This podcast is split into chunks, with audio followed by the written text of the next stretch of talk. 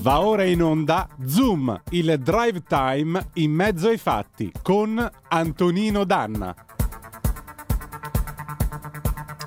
E la linea torna subito da Antonino Danna per parlare con lui 02 92 94 7222 oppure mandate un WhatsApp al 346 642 7756. Bentornato Antonino. Grazie condottiero mio condottiero Giulio Cesare Carnelli, buon lavoro anche a te. Intanto, amiche amici miei, ma non dell'avventura, buonasera. Siete sulle magiche, magiche, magiche onde di Radio Libertà. Questo è Zoom, il drive time in mezzo ai fatti. Io sono Antonino Danna e questa è la puntata di oggi, lunedì 8 maggio dell'anno del Signore 2023. Cominciamo subito la nostra trasmissione ricordandovi di dare il sangue, in ospedale serve sempre, salverete vite umane, chi salva una vita umana salva il mondo intero. Secondo appello, andate su radiolibertà.net, cliccate eh, su um, Sostienici e poi abbonati, troverete tutte le modalità per sentire questa radio un po' più vostra, dai semplici 8 euro mensili della Hall of Fame fino ai 40 euro mensili del livello creator che vi permetteranno di essere coautori e co-conduttori di almeno una puntata del vostro show preferito con il vostro conduttore preferito. Detto ciò, noi cominciamo subito la nostra trasmissione, ladies and gentlemen, vi ricordo 3, 4, 6, 6, 4, 2, 7, 7, 5, 6 se volete dire la vostra attraverso la zap oppure 029294 7222, ma il lunedì si balla con un pezzo, viste le temperature, che anticipa l'estate. Alessandro Ristori in questa cover di estate di Bruno Martino, 1960-2020. Andiamo.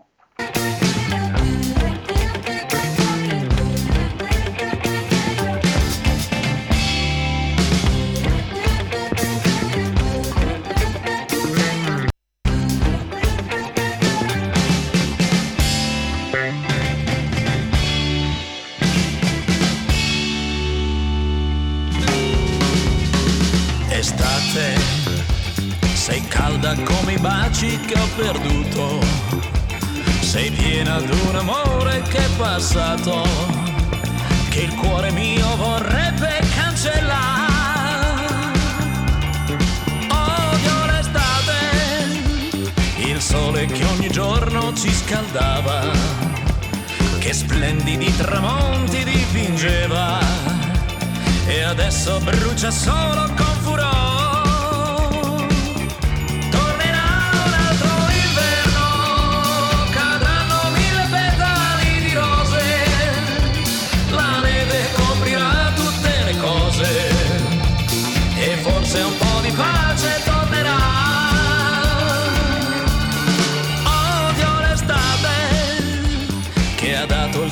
Profumo ad ogni fiore, l'estate che ha creato il nostro amore, per farmi poi morire di dolore.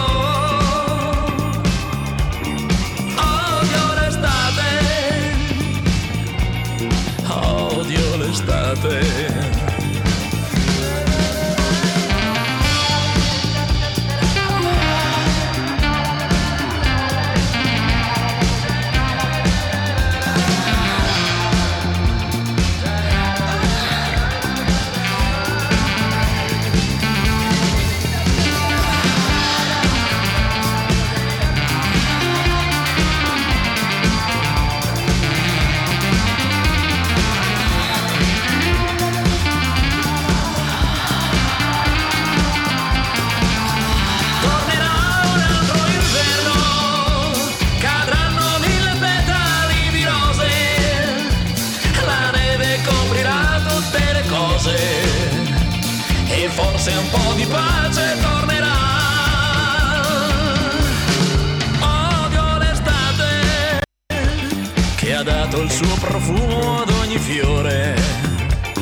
L'estate che ha creato il nostro amore per farmi poi morire di dolore. Odio l'estate. Odio l'estate, sembra proprio che stia arrivando, viste le temperature odierne. Ridiamo la linea ad Antonino Danna. A voglia, grazie condottiero, mio condottiero, siete sempre sulle magiche, magiche, magiche onde di Radio Libertà, questo è sempre Zoom, il drive time in mezzo ai fatti. Antonino Danna al microfono con voi. Allora, intanto facciamo un eh, breve riassunto di quello che sta succedendo fuori in questo nostro vasto mondo mentre vi parlo. Il panettiere confessa, purtroppo, ho ucciso io mia figlia, il piccolo salvo era nascosto. Taolant Malai, il panettiere albanese di 45 anni che ieri a Torre Maggiore in provincia di Foggia ha ucciso la figlia sedicenne e il suo vicino, ha rilasciato delle dichiarazioni spontanee ammettendo il duplice omicidio. Seconda notizia, Carlo Fuortes, nell'interesse della RAI rimette il mandato, Salvini una libera scelta, le indiscrezioni parlano di Roberto Seggio, Sergio, nuovo AD, e Giampaolo Rossi, direttore generale.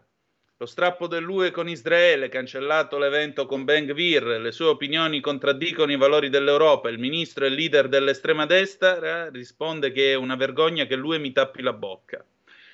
Arriva il nuovo BTP valore, pensato per i risparmiatori. Il MEF lancia una nuova famiglia di titoli di Stato pensata per il piccolo risparmiatore. Il nuovo titolo, della durata di quattro anni, sarà collocato dal 5 al 9 giugno. Non sono previsti riparti.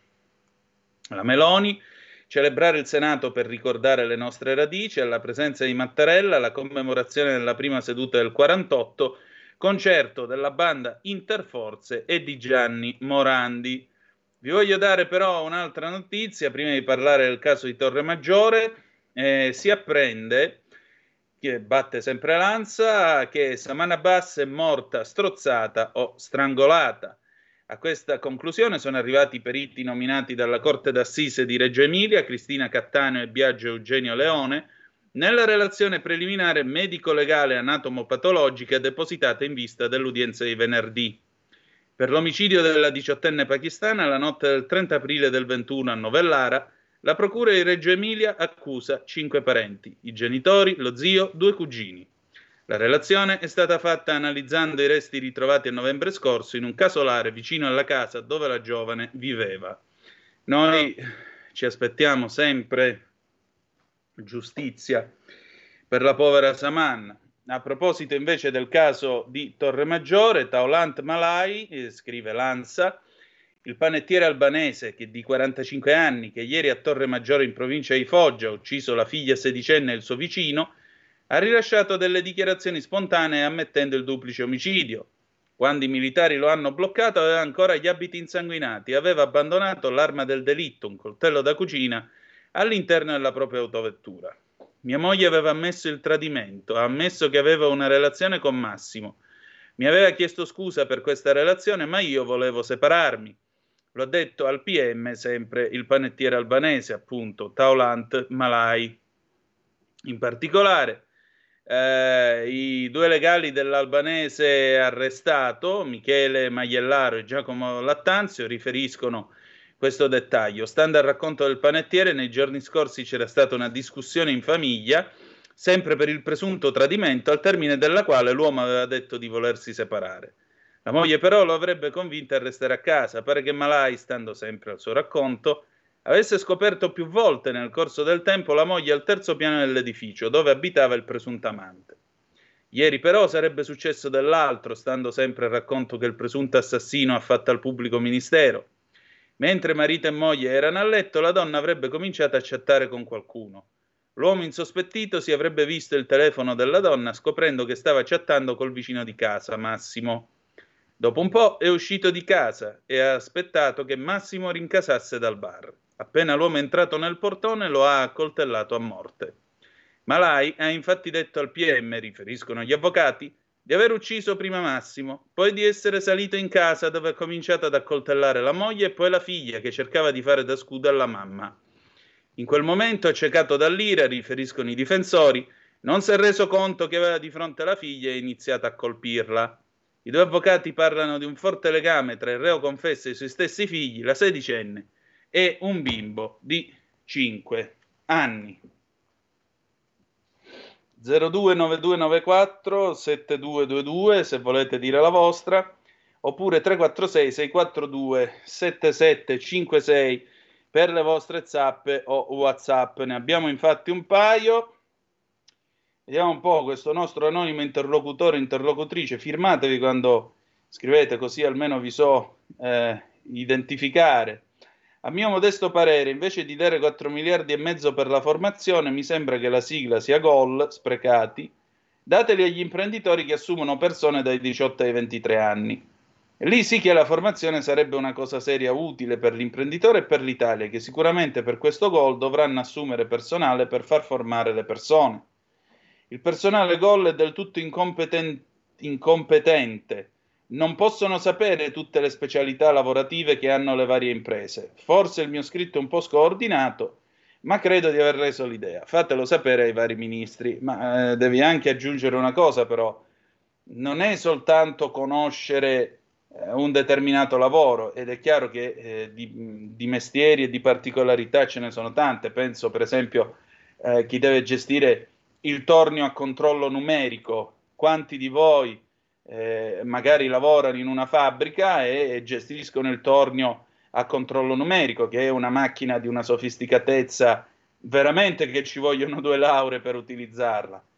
Magari qualcun altro, anziché lavorare lì, lavora, eh, che ne so, in qualche azienda chimica, però vedi, il problema non è solo quella formazione, c'è anche tutta una formazione di contorno nelle norme di sicurezza, eh, tutta questa preparazione, no? Safety first, prima di tutto la sicurezza, le certificazioni, la qualità e per quelle invece ci vuole chi è formato per questo. Per cui sì, tu puoi anche dare, modesto parere, dei soldi all'imprenditore, ma l'imprenditore può insegnare il lavoro, non può insegnare quello che c'è tutto attorno. Se no, si deve sempre rivolgere a qualcun altro e pagarlo lo stesso. Quindi, come vedi, alla fine la cosa eh, è sempre quella. Oh. Seconda zappa dal nostro Cesare che saluto. Eh, mi manda questa, eh, questo screenshot del giornale emergenza sicurezza, immigrazione e reati, sinistra smentita dai numeri. Crescono stupri e omicidi, gli stranieri sono l'8% ma sono responsabili di un crimine su tre. L'ultimo caso a Latina, servono leggi più severe, basta buonismo. E scrive Cesare, ben sapendo che la tragica connessione tra aumento dell'immigrazione e aumento della criminalità esiste come, chiediamo con forza al governo di centrodestra di fare tutto il possibile per bloccare e, ehm, o almeno ridurre l'enorme invasione di stranieri in corso, prima che le conseguenze siano devastanti. Poco da dire, l'informazione va contro- eh, l'informazione, sì, eh, l'immigrazione va controllata e deve essere immigrazione e integrazione, se è il caso. Pronto chi è là? Ciao, sono Mauro da Reggio, Quella Antonino. Ri- riguardo al turno a controllo numerico, ti mm. avverto, oppure un centro a controllo numerico, una rettifica, ti avverto che ce ne sono di due tipi. Uno mm. dove ci vuole veramente uno specializzato e un altro dove basta uno scimmione. Per esempio per un centro, eh, un centro di controllo numerico di una rettifica, tu hai uno sportello, un pedale due, e due pulsanti, e ti, ti arriva il muletto con la cassa a sinistra, tu prendi il pezzo, schiacci il pedale, si apre lo sportello, metti, se una, presa, se una rettifica all'interno, metti il pezzo contro la pinza pneumatica e schiacci il bottone nero, per cui ti blocca la cosa. Chiudi lo sportello e schiacci il pulsante rosso e, e la mola eh, esce fuori e fa quello che deve fare, dopodiché si interrompe. Quando è fermo tu schiacci sport- il, il, pulsante nero o il, o il, pedale, si apre, prendi il pezzo e lo metti via perché c'è un cavo che porta tutto, eh, tutta quella che è la lavorazione in ufficio dove c'è un computer che controlla perfettamente il tutto. Questo te lo posso dire perché io ho avuto una società ante, tempo fa solo a livello di capitale, non di lavoro, in cui gestivano delle rettifiche, c'erano già nel 2000 le rettifiche a controllo numerico. Ciao. Buono, e se io invece... No, no, resta lì, resta lì. Invece me lo racconti quello per cui ci vogliono le due lauree? Cioè, se io porto una testa ad abbassare, eh, come si fa con quello da due lauree? Niente, sparito. Vabbè, io glielo volevo chiedere. Comunque, ci sono macchine certamente dall'uso intuitivo, io onestamente non saprei da che parte cominciare, detto tra noi, per cui la formazione ci vuole di sicuro. Va bene, adesso è il momento dell'avvocato Claudio De Filippi, a domanda risponde e poi abbiamo lo stacco e niente po' di meno che Claude François Magnolia Sar Forever del 1977, il faccia a faccia con Kenza Bogasciugara e Cristiana Cislaghi. Buon ascolto. Radioascoltatori, buongiorno. Avvocato Claudio De Filippi, Foro di Milano. Come sempre, a domanda risponde o rassegna stampa che dir si voglia, il programma è finalizzato a occuparsi di argomenti che sono emersi la scorsa settimana, o meglio gli ultimi 15 giorni, visto che c'è stata la pausa per il primo maggio, e praticamente eh, argomenti che possono essere di interesse per i radioascoltatori. Su tutto prevale, ancora una volta, le tasse. Diciamolo chiaramente, eh, la sinistra non aveva capito quanto fossero importanti e decisive, direi anche per il risultato elettorale, eh, gli argomenti legati ai temi economici come le tasse. Indubbiamente le preoccupazioni degli italiani in questo momento sono molto forti perché mh, mm, ci sono stati tutti gli anni di pandemia che hanno aumentato ancora i debiti delle famiglie, delle aziende, dei privati e pertanto eh, questa preoccupazione non ha fatto altro che aumentare. Il centrodestra ha dato una soluzione, eh, una sua interpretazione o comunque un tentativo di risolvere i problemi il centro-sinistra non ha detto nulla. Per cui il risultato elettorale è stato anche condizionato da questa assenza di programma assoluta del centro-sinistra che si è affiancata alla assoluto, direi, non liquid del governo Draghi.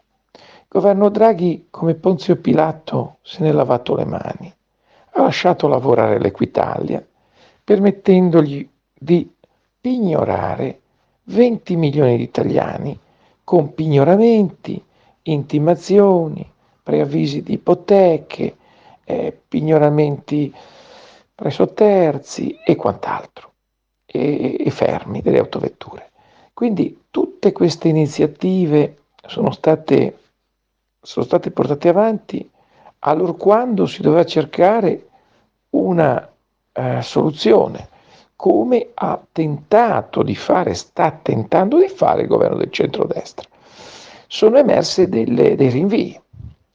Praticamente la rottamazione quater, che è il più importante delle risposte a chi ha debiti fiscali, la più importante delle risposte per chi ha debiti fiscali, si è preso il governo ulteriori due mesi perché da giugno, allora quando tre mesi, allora quando a giugno avrebbe dovuto rispondere a tutti gli italiani con la rottamazione quater rispetto alle domande fatte, per cui non si conosce neanche quanto siano, probabilmente è risultato insoddisfacente, deduciamo noi, perché se si è portata avanti di tre mesi la scadenza naturale della rottamazione, probabilmente ciò è avvenuto anche per la non soddisfacente risposta.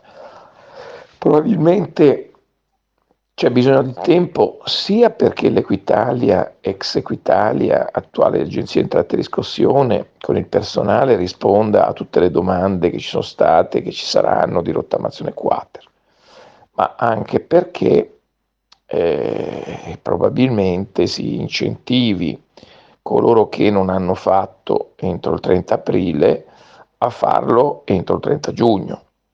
Quindi il 30 giugno è diventata la scadenza delle domande e quindi abbiamo due mesi in più per presentare le domande.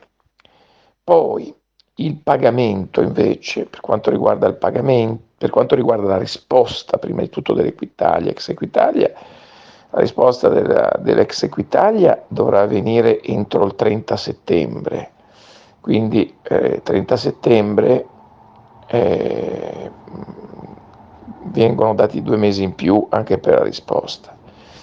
Invece per il pagamento da parte dei contribuenti si è portata la scadenza a 31 ottobre. Questo è positivo perché un differimento, anche se solo di tre mesi, è indubbiamente positivo per i contribuenti che non sanno veramente, la gran parte ovviamente, come fare a pagare questa rottamazione. Quindi positiva il rinvio, ma non decisivo. Cioè questo, quello che noi abbiamo sempre sostenuto, è che mh, mm, una rottamazione di 5 anni è molto pesante.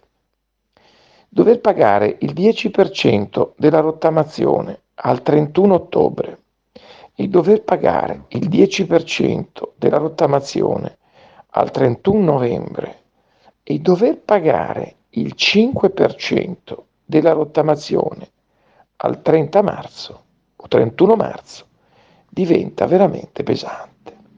Contribuente nell'arco di sei mesi deve pagare il 25% di tutta la rottamazione.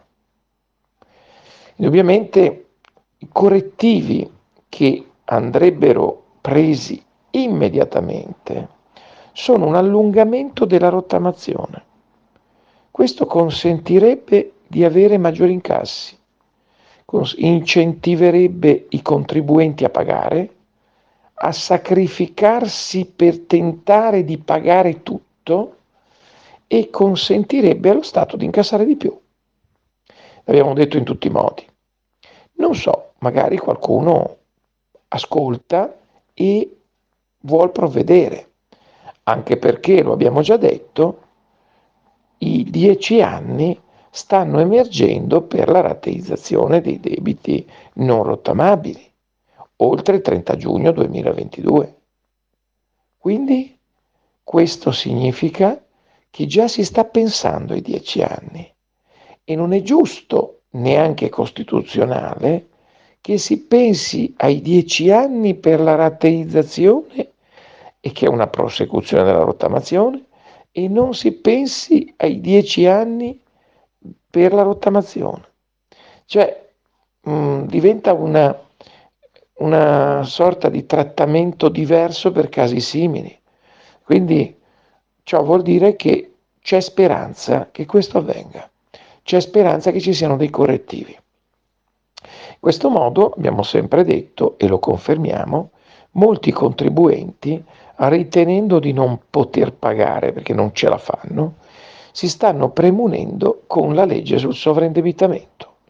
Quindi la legge sul sovraindebitamento eh, continua ad essere quel condono vero che altrimenti non è proprio pieno con una rottamazione a 5 anni.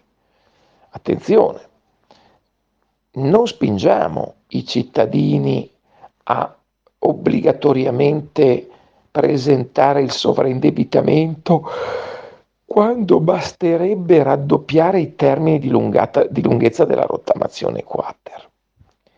Questo, secondo noi, è un errore gravissimo, anche perché il modello DALS, di cui nessuno parla, e avviene in mente a volte quelle indagini sulla libertà di stampa, per cui vengono dei dubbi ovviamente riguardanti l'Italia. Nessuno parla del DALS, del modello DALS.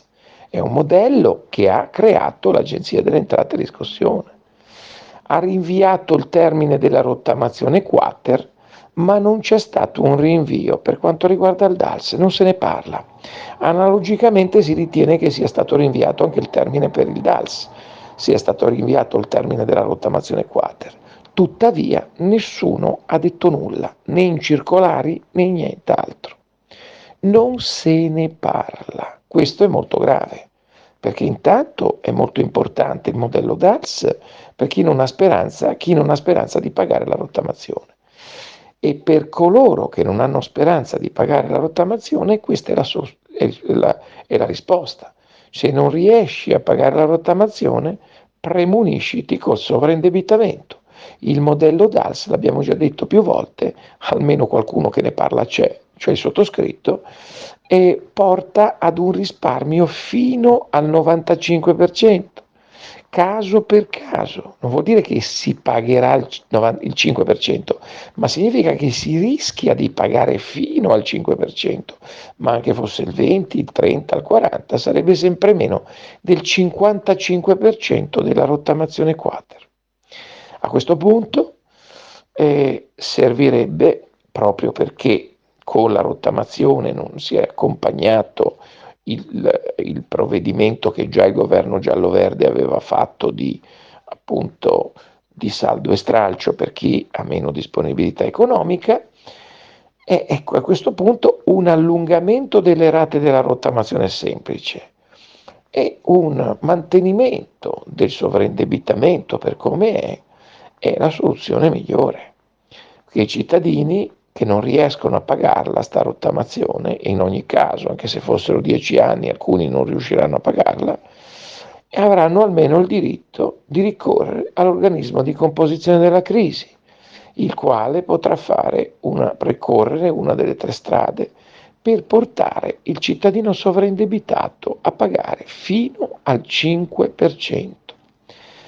Detto questo, un altro argomento connesso che è uscito in questa diatriba sulla rottamazione quater è la scadenza del eh, cosiddetto vero e proprio condono per le mini cartelle.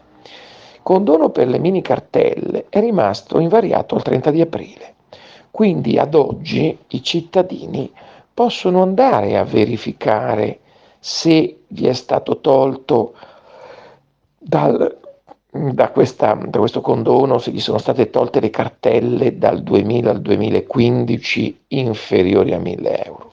Perché questo sicuramente è un sollievo che consente di eh, pagare meno. Chiaramente non è risolutivo, però è qualcosa che porta nella giusta direzione di riduzione dei debiti fiscali. Detto questo, ehm, detto questo anche il nome tregua fiscale dà l'impressione di essere qualcosa di temporaneo, qualcosa che durerà lo spazio di un mattino, che comunque durerà poco. Invece tregua fiscale dovrebbe essere proprio inteso come un sistema diverso, rapporti cittadino e istituzioni, che consenta di far, fare a meno di quel pregiudizio reciproco tra cittadino e Stato che ovviamente fa male ad entrambi. Quindi tregua fiscale eh, viene poi, per concludere l'argomento tasse che già abbiamo affrontato più e più volte, anche data l'importanza dell'argomento e la, l'interesse che suscita questo argomento, e ricordiamoci che c'è in arrivo un disegno di legge che ri- riorganizza tutte le tasse.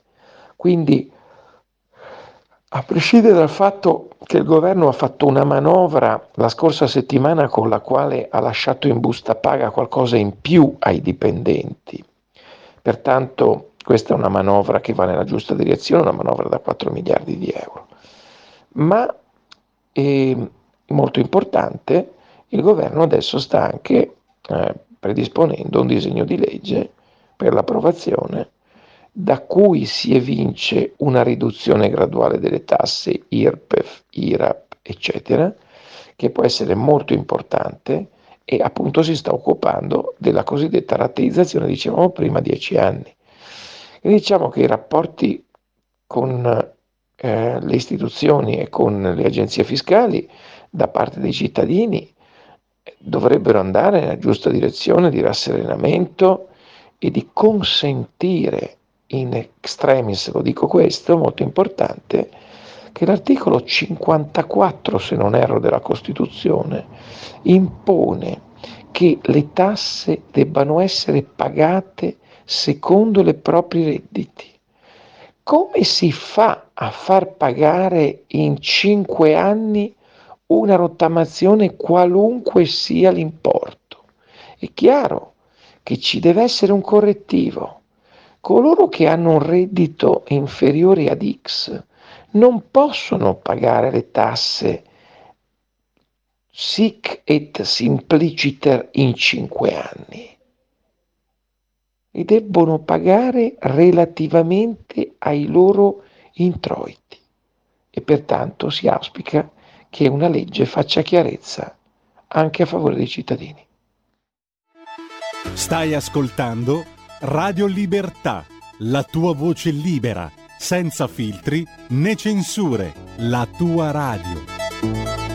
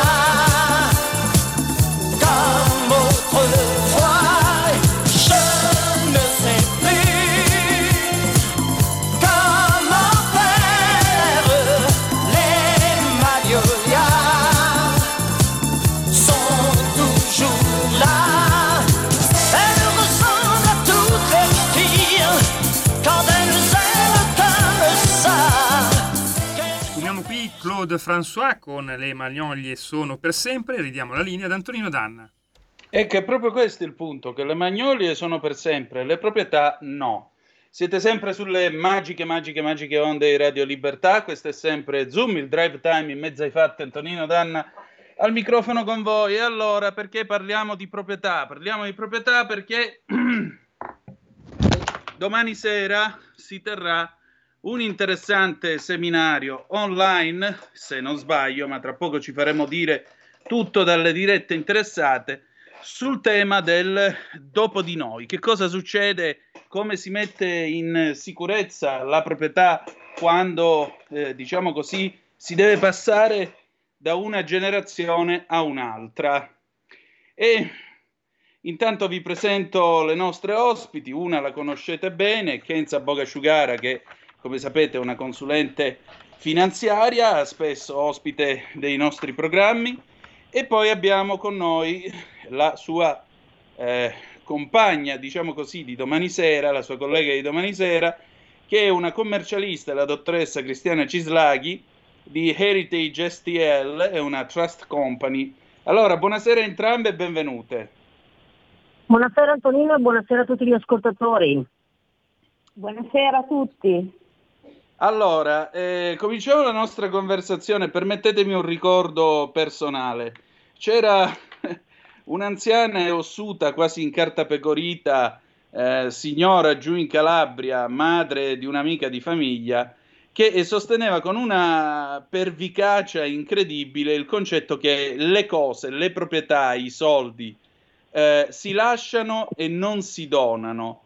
È una frase che io trovo di una sesquipedale imbecillità perché in realtà quello che stai lasciando sono solo proprietà indivise che significa lavoro per gli avvocati, liti, problemi. Allora, dire dopo di noi, e mi permetto di fare questa introduzione al vostro evento di domani sera, dire dopo di noi non è soltanto una questione di asset, di trust e così via. Dire dopo di noi significa anche essere previdenti nei confronti di chi resta dopo di noi perché esistono gli strumenti non soltanto per un trapasso diciamo così, non dico indolore, ma comunque senza molte complicazioni in tema di proprietà, soldi, asset e così via, ma anche penso nel caso in cui uno dei destinatari sia per esempio una persona non autosufficiente o una persona che abbia bisogno di cure continuate, di assistenza e così via. Ecco, come si fa dopo di noi? Guarda Antonino, io ti, ti, ti, rispondo però riportandoti un attimo più indietro, nel senso che noi sì. non lo chiamiamo solo di no, dopo di noi, noi l'abbiamo chiamato prima, durante e dopo di noi. Esatto. Nel senso che la tutela del patrimonio è un qualcosa a cui dobbiamo pensare sempre, indipendentemente da quale fase diciamo, della nostra vita e quale fase di solidità economica ci troviamo. Che noi siamo dei ragazzi giovani e diciamo, abbiamo appena iniziato la nostra attività lavorativa, quindi siamo anche in una fase di costruzione costruzione del patrimonio. Questa è quella prima fase che è fatta eh, diciamo, di sogni, dove magari ci sono anche, si, si, parte da zero, si costruisce un patrimonio, ma è anche caratterizzato da passività, caratterizzato da eh, so, mm, prestiti, mutui per l'acquisto della prima casa, per l'avvio di un'attività, di uno studio professionale. Quindi, o, poi abbiamo una seconda fase invece, la seconda fase che è quella eh, diciamo, della parte di eh, consolidamento del patrimonio, quindi cioè, siamo un po' più tranquilli, la nostra posizione è sicuramente più importante, eh, diciamo, probabilmente le spese più grosse le abbiamo già affrontate, però diciamo, in tutte queste due fasi sicuramente è importante oltre che costruire ma anche tutelare il patrimonio, perché parliamoci chiaramente, noi lavoriamo, facciamo tanti sacrifici e tutto, ma non lo facciamo per il, il, il denaro fine a se stesso, lo facciamo perché abbiamo dei sogni, perché vogliamo eh, diciamo, mm, provvedere alla nostra famiglia, tutelare i nostri cari. E poi c'è quella terza fase di cui normalmente si fa poco, poco, riferimento perché in qualche modo si ha anche una sorta di timore ed è una fase che ti, mh, mm, ti dico tranquillamente anch'io che sembra un pochino in punta di piedi eh, con i miei clienti che è quella del trasferimento del patrimonio. È una fase, diciamo, eh, una volta in qualche modo si è sempre pensato che pensare e doversi preoccupare di trasferire il patrimonio era un qualcosa che eh, avremmo dovuto fare nella fase, nell'ultima fase della nostra vita, dicevo dopo una certa età, quando si è tra virgolette vecchi. In realtà anche solo il Covid direi che ci ha dato una bella, una bella lezione, una bella bastonata da quel punto di vista, ci ha fatto capire che probabilmente è un qualcosa che dovremmo pensarci tutti, indipendentemente dall'età, può succedere un imprevisto, un qualcosa che possa essere un incidente, una malattia o veramente la venuta a mancare improvvisa che eh, diciamo, può eh, diciamo, fare sì che si lasci delle situazioni difficili. Se ci si occupa e preoccupa prima, oltre diciamo, a sistemare tutte le persone care e diciamo, ehm, evitare liti, evitare tutte quelle cose che eh, noi consulenti finanziari purtroppo siamo abituati a vedere, quella che noi definiamo poi anche un po' la guerra dei, dei poveri, no? perché non, sì. quando vedi soprattutto persone che magari da, di fronte a un dolore eh, discutono, litigano, eccetera, eh, mi dispiace oggettivamente non, non le vorresti vedere queste cose però sicuramente no. eh, ci sono degli strumenti invece che fanno sì che oltre a tra virgolette, mettere in ordine, fare in modo che i tuoi cari non debbano preoccuparsi di queste cose, eh, proprio il, um, diciamo, gli eredi, tutelare le, le persone che, che ami, sia nell'individuare che ci sia un corretto erede, okay? perché eh, diciamo, il, c'è una legge successoria ben definita in Italia e tu non puoi lasciare tuoi soldi, parliamoci chiaramente, a chi vuoi tu, cioè nel senso ci sono delle, eh, delle, delle, dei paletti da rispettare e soprattutto puoi far sì anche di non dover pagare una tassazione esagerata o esatto. evitare di pagarla completamente o come dicevi tu ci sono situazioni delicate dove hai a che fare magari con persone i fragili, e su questo anche Cristiana è sicuramente eh, specializzata in questo, eh, deve invece poi intervenire e fare in modo che quei, quei, genitori o le famiglie che hanno di fianco persone fragili eh, possano in qualche modo sistemare le situazioni preventivamente e non avere quel pensiero. Ecco appunto, io vorrei chiedere a Cristiana. Cristiana, intanto buonasera e grazie del tuo tempo, ma eh, come possiamo... Grazie a voi Grazie. Come possiamo eh, tutelare il patrimonio prima, durante e dopo di noi? Perché appunto tu lavori per una eh, società che si occupa di trust, questa parola che in fondo è ammantata di un certo velo di mistero, quando si parla di trust si pensa sempre a qualcosa quasi di, non dico di occulto, ma comunque qualcosa di, di nascosto, di sconosciuto ai più. E invece... Invece il trust è uno strumento giuridico che è entrato in Italia ormai da 30 anni e quindi è più che conosciuto sia nel nostro sistema giuridico che in quello tributario. E, mm, è entrato in Italia senza una legge italiana ma attraverso l'utilizzo di leggi stranieri, straniere. Eh, da dove nasce? Faccio due parole giusto per raccontare a chi non ha mai sì. sentito parlare di trust che cos'è. Il trust è uno strumento nato nel Medioevo, quando eh, i crociati che partivano eh, per, per la guerra lasciavano a un trustee, quindi una persona di fiducia, i loro beni affinché nel momento in cui non, a, non, fossero tornati dalla guerra li avessero poi devoluti e dati a quelli che erano i loro beneficiari scelti, quindi ai loro parenti piuttosto che alle persone che avevano scelto.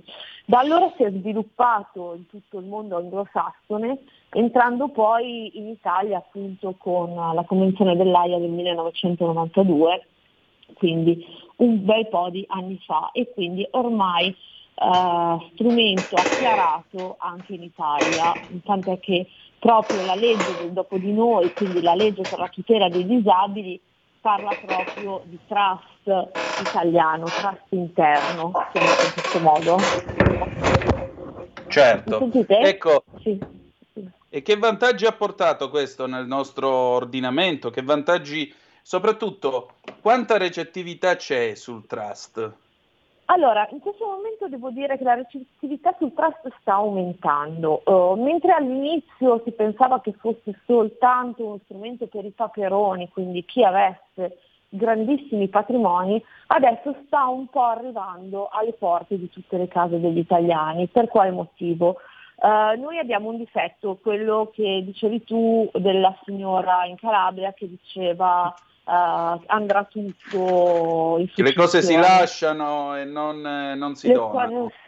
Infatti abbiamo il difetto di non pensare a cosa succederà dopo di noi. E anche Più che altro un bel regalo per gli avvocati. Un bel regalo per gli avvocati, perché questo cosa comporta? Nelle aziende il passaggio generazionale che va a distruggere la piccola e media impresa. L'Italia è, una, eh, è fatta da piccole e medie imprese e eh, abbiamo delle statistiche dove ci dicono che alla terza generazione la, uh, l'impresa si disfa, proprio perché c'è una, non c'è una progettualità nel passaggio generazionale.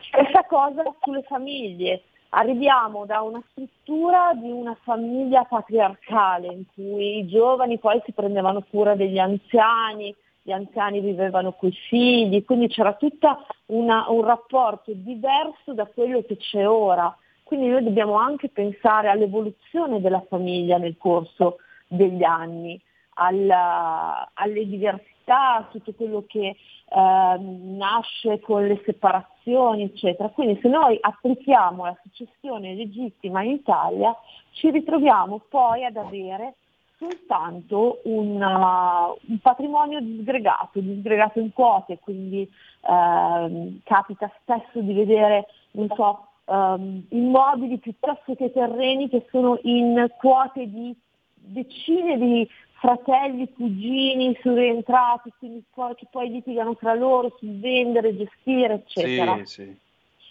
Io chiedo scusa, io all'inizio della mia carriera, siccome ho buttato la toga alle ortiche, ho fatto anche la pratica forense.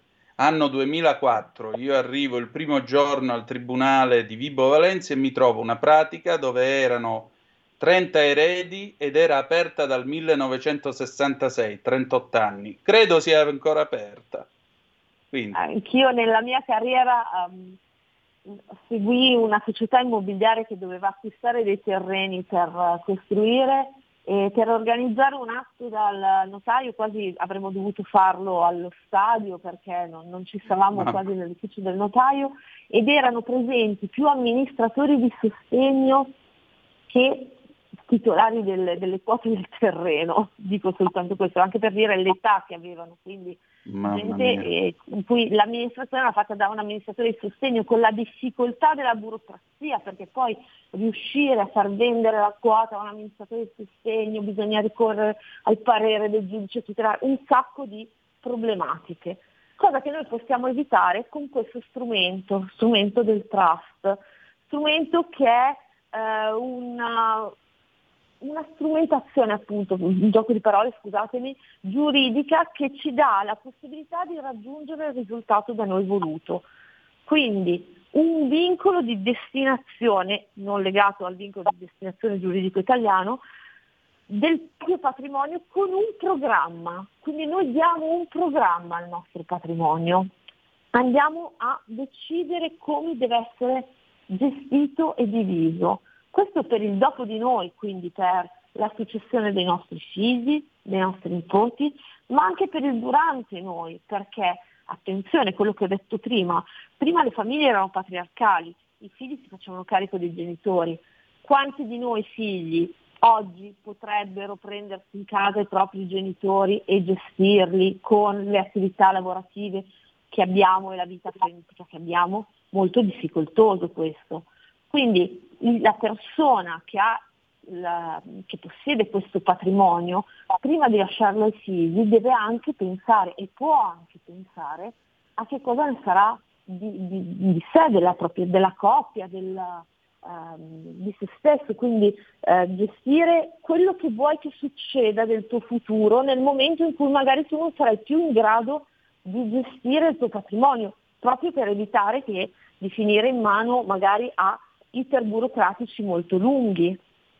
In questo modo una persona può decidere eh, proprio con un progetto di vita che viene allegato all'atto di trust che cosa sarà di, di, sé, voglio andare in una casa di cura, voglio essere curato a casa, voglio...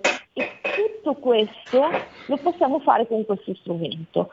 Dopodiché ci sarà la parte del dopo di noi, quindi il nostro patrimonio che nel momento in cui viene messo all'interno di un trust è ehm, segregato dalla nostra proprietà e quindi tutelato a livello patrimoniale, cosa vuol dire? Nessuno può attaccare il patrimonio che è stato messo all'interno di un trust per uno scopo.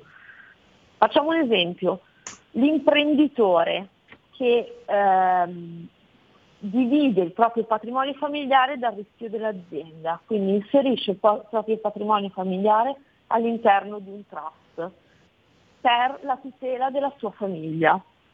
Bene, il patrimonio che è stato messo dall'imprenditore all'interno di un trust è segregato, quindi tutelato da quello che possono essere gli eventi aziendali dell'imprenditore. L'imprenditore si ritrova con dei debiti per, non so, uh, il fallimento di un, cliente, di un cliente che non lo paga, piuttosto che l'agenzia delle entrate che arriva a, farle, a, fargli degli accertamenti o l'emissione delle cosiddette cartelle pazze, vediamo ancora spesso. Ebbene, il patrimonio della famiglia è completamente tutelato da questi eventi della vita dell'imprenditore. Certo. Eh, Kenza, però nel, nel frattempo, no? tu sei una che ha sempre ragionato e predicato con una certa, eh, diciamo così, fede questa teoria. I soldi devono lavorare, dentro al materasso non ci possono stare. Come va con l'inflazione nel mentre? L'inflazione sta galoppando, il mese scorso sembrava che si stesse minimamente abbassando, ma assolutamente no.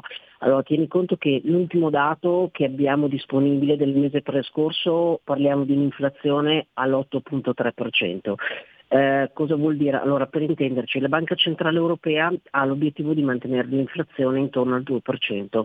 Perché il 2%? Perché è quello diciamo, che ci dà in qualche modo eh, l'equilibrio dei prezzi. Cosa vuol dire? Vuol dire che eh, le persone riescono a comprare, i prezzi non sono troppo alti, quindi le famiglie riescono a spendere e ehm, quindi mh, mm, tranquillamente affrontano, consumano, eccetera, e allo stesso tempo anche le aziende, perché se i prezzi fossero più bassi, ad esempio le, le aziende non ci sarebbero dentro con i costi di produzione. Quindi è un equilibrio tra pre- dei prezzi diciamo, tra le famiglie che consumano e le aziende che producono.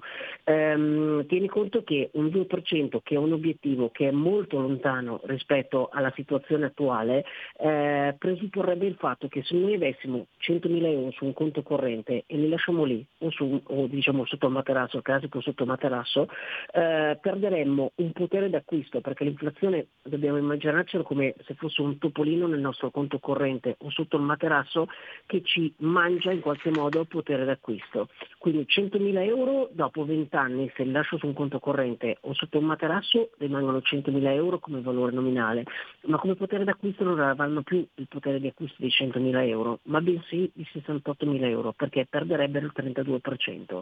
E qua stiamo ragionando in termini come se il 2% quindi l'obiettivo della Banca Centrale Europea fosse in questo momento il dato reale. Il dato reale quattro volte in più, capite bene che in questo momento se avessi 100.000 euro e non li facessi lavorare, se oggi come oggi potessi comprarmi con 100.000 euro magari un monolocale, diciamo che tra vent'anni non mi compro un box ma neanche nella periferia fuori Milano, cioè dovrei andare molto molto oltre.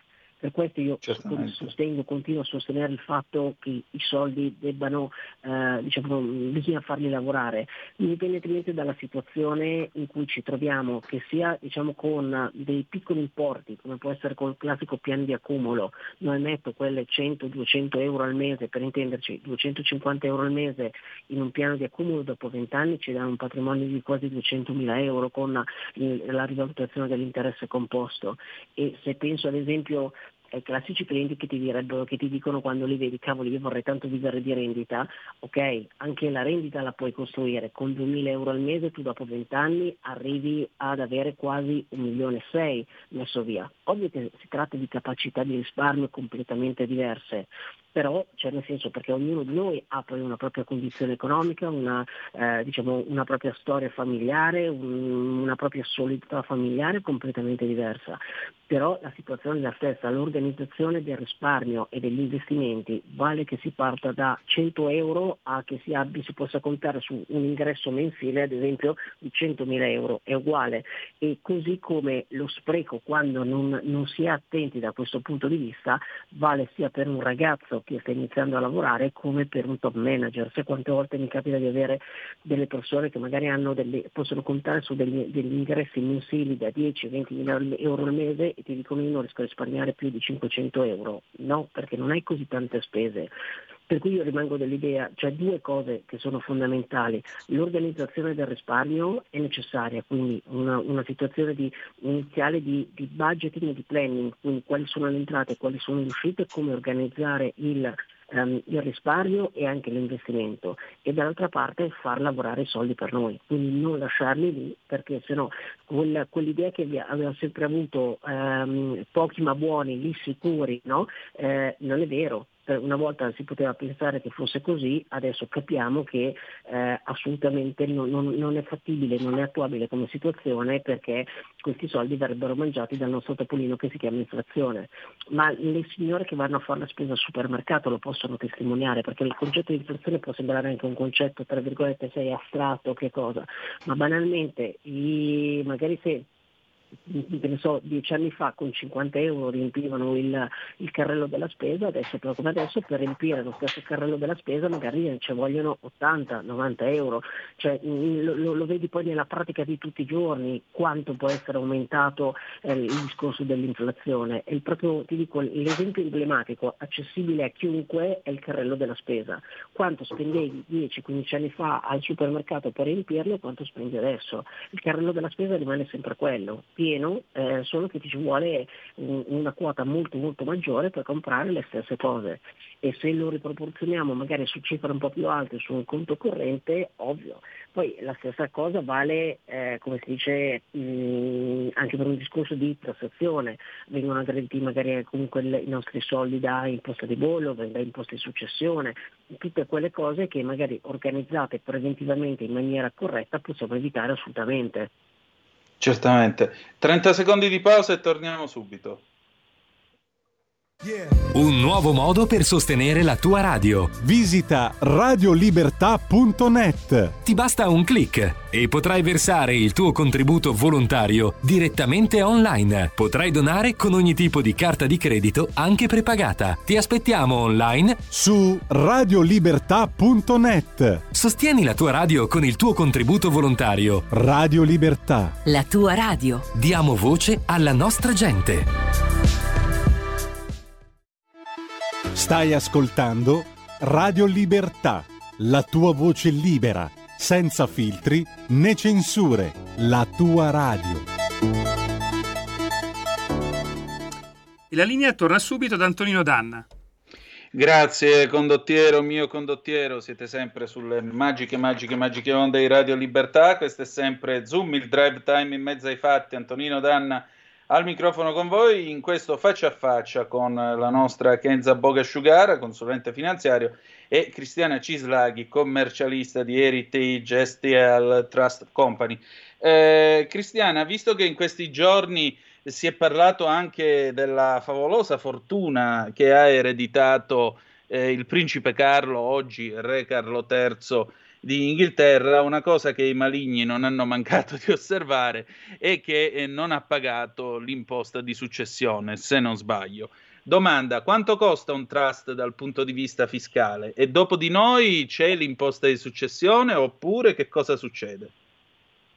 Allora, dal punto di vista fiscale abbiamo avuto una importante conferma nella circolare dell'Agenzia delle Entrate dell'ottobre del 2022 che ha finalmente eh, applicato in maniera ehm, decisiva quello che noi eh, che ci occupiamo di trust da decenni ormai abbiamo portato avanti come eh, sistema. La questione qual è fondamentalmente? Il passaggio dei beni al trust non è un passaggio successorio in termini di imposta, quindi il momento in cui i beni vengono messi all'interno di un trust non, viene, non, non, deve, non devono scontare l'imposta di donazione e di successione. È un passaggio esente in entrata, sarà un passaggio um, tassato in uscita, ma noi oggi non possiamo sapere che cosa uscirà da questo trust e in che momento uscirà da questo trust. Per quale motivo? Quello che diceva Kenza si rifà anche a quella che è la gestione normale di un trust.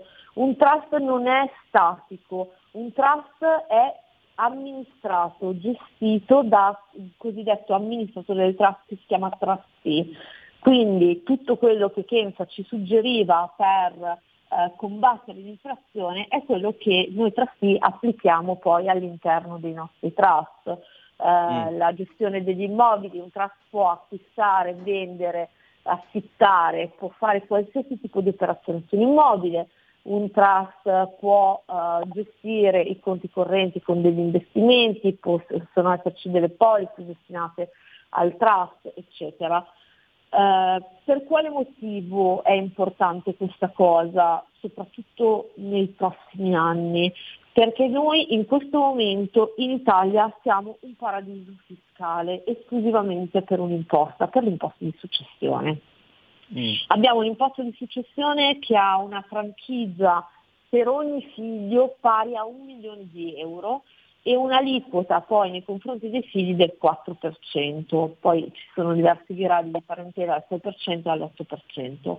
Um, questo oggi porta a, una, a un'imposta eh, molto agevolativa, quindi l'unica cosa che vale un po' la pena fare in Italia, scusate la battuta, è morire oggi, perché l'imposta di, di situazione è molto bassa. Ma sappiamo che la comunità europea sta spingendo fortemente affinché noi ci adeguiamo al resto dei paesi della comunità europea, che hanno invece una tassazione che va dal 20 al 40% e quindi questo è alle porte nel, nelle prossime finanziarie, dobbiamo aspettarci questo aumento dell'imposta di successione a breve, come dall'altra parte ci sarà la rivalutazione delle cosiddette rendite catastali. Oggi tutte le operazioni che noi facciamo tra privati nei beni immobili vengono valutati su queste rendite catastali, che sono dei valori calcolati in base appunto a delle rendite ehm, molto bassi rispetto a quelli di mercato, quindi diciamo inferiori a un terzo di quelli che sono i valori di mercato. Anche queste rendite catastali saranno riviste. Cosa vuol dire? Che se mi aumenta la rendita catastale e l'imposta di successione viene calcolata sulla rendita catastale, mi aumenta la rendita, mi aumenta la l'aliquota dell'imposta di successione, qualsiasi italiano, e sappiamo che siamo un paese dove il, uh, gran parte del risparmio è stato messo negli immobili, avrà difficoltà a uh, ereditare gli immobili dei propri genitori se non farà una pianificazione precedente, perché si ritroverà a pagare imposte di successione a volte anche quasi più alte del valore dell'immobile. Niente meno niente meno. E questa cosa, e questa cosa porterà a grossissime difficoltà, quindi eh, pensare alla propria pianificazione vuol dire anche fare un risparmio d'imposta. Ci sono poi altri casi in cui l'applicazione di, una, um, di un trust, ad esempio, può portare a risparmi d'imposta, come ad esempio la gestione degli acquisti degli immobili, come ad esempio la gestione degli utili delle società quindi ci sono um, altri casi di eh, possibilità di risparmio di imposta legittimo, perché nulla di quello che noi facciamo nel trust è nascosto, nulla è ehm, elusivo assolutamente. Anzi, il trust è proprio uno strumento oh, chiarissimo perché nasce da un atto notarile, quindi mh, più chiaro di questo non esiste. E, e anche, la, anche, perché la... trust in inglese vuol dire fiducia, quindi è un patto in realtà di fiducia. Certo, poi tornando a quello che si diceva inizialmente della, della possibilità di aiutare quelli che sono i propri eh, non so, figli disabili, genitori disabili, eccetera, abbiamo addirittura la legge del dopo di noi, la legge 112 del 2016, che dà delle ulteriori esenzioni fiscali sull'applicazione del trust per i soggetti con gravi disabilità rientranti nella legge 104 del 92. Quindi ehm, ad esempio la, la, l'imposta di registro ipocatastale eh, che anziché essere in percentuale, quindi superare l'11% sarà del valore degli immobili messi, sarà fissa di 200 euro, sono esenti da bollo, uh, esenti da imposta di successione, quindi qualsiasi sia il valore anche poi in uscita non c'è imposta di successione in questo caso e addirittura quelle che sono le erogazioni fatte al trust da parte dei genitori, dei parenti, delle persone che vogliono contribuire a questi trust per il soggetto disabile sono addirittura deducibili dal reddito nella misura del 20% fino a 100.000 euro. Ecco. Queste sono le esenzioni eh. particolari per i soggetti disabili, i trust per i soggetti disabili. Ecco, come vedete, insomma, il trust è una sorta eh, di computer delle volontà economiche, però bisogna programmarlo bene. Se lo programmate bene, vedete che il computer esegue la routine e naturalmente vi dà innumerevoli vantaggi fiscali, personali e diciamo anche sociali. Eh, Kenza, allora, domani sera 19.30 domani siete sera, tu. Sì, è un evento dal vivo che facciamo alle 19.30, saremo io, la dottoressa Cristina Cislaghi, quindi commercialista e diciamo a capo di una trust company e il dottor Lorenzo Grossi che invece è un notaio, per cui ciascuno per le proprie competenze, per me nell'ambito quindi finanziare investimenti, Cristiana che è più legata diciamo proprio al mondo del trust e il notaio Lorenzo Grossi che è più legato appunto diciamo anche a lato alla parte diciamo, di normativa anche di successione, affronteremo insieme eh, diciamo, questo argomento eh, evidenziando, diciamo, ognuno dando un proprio taglio rispetto alle proprie competenze. Eh, lo facciamo dal vivo, lo facciamo a Milano, chiunque avesse voglia di partecipare è assolutamente il benvenuto, chiediamo l'unica cosa magari di mandare una mail a me a kenza.boga.gmail.com la richiesta di partecipazione in modo tale appunto che mandiamo poi tutti i dettagli del, dell'evento della serata che durerà un'oretta e poi ci fermeremo per un momento conviviale tutti insieme. E allora direi che eh, il tema sia quanto mai ghiotto e interessante. Io voglio ringraziare la dottoressa Cristiana Cislaghi, la nostra Kenza Bogasciugara e naturalmente ricordarvi domani sera alle 19.30 mandate una mail a kenza.boga.gmail.com se volete partecipare. Grazie a entrambe. Ti ringrazio Antonino e buona serata a tutti gli ascoltatori. E adesso, Grazie, buona serata. Grazie. E adesso per voi e per gli ascoltatori Gianna Nannini, fotoromanza 1984 e andiamo.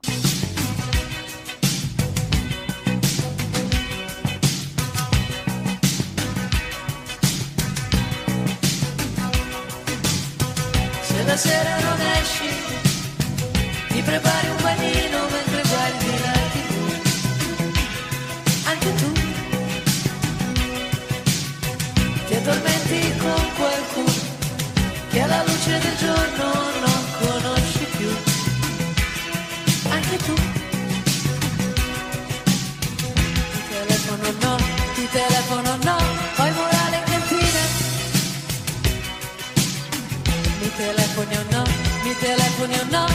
chissà chi vincerà.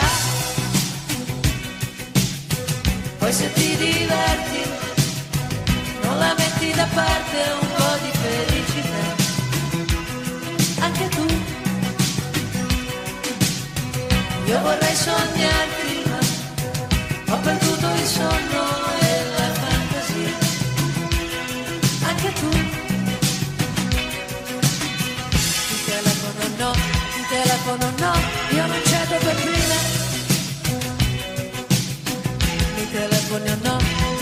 mi telefoni o no, chissà chi vincerà. vorrei soltanto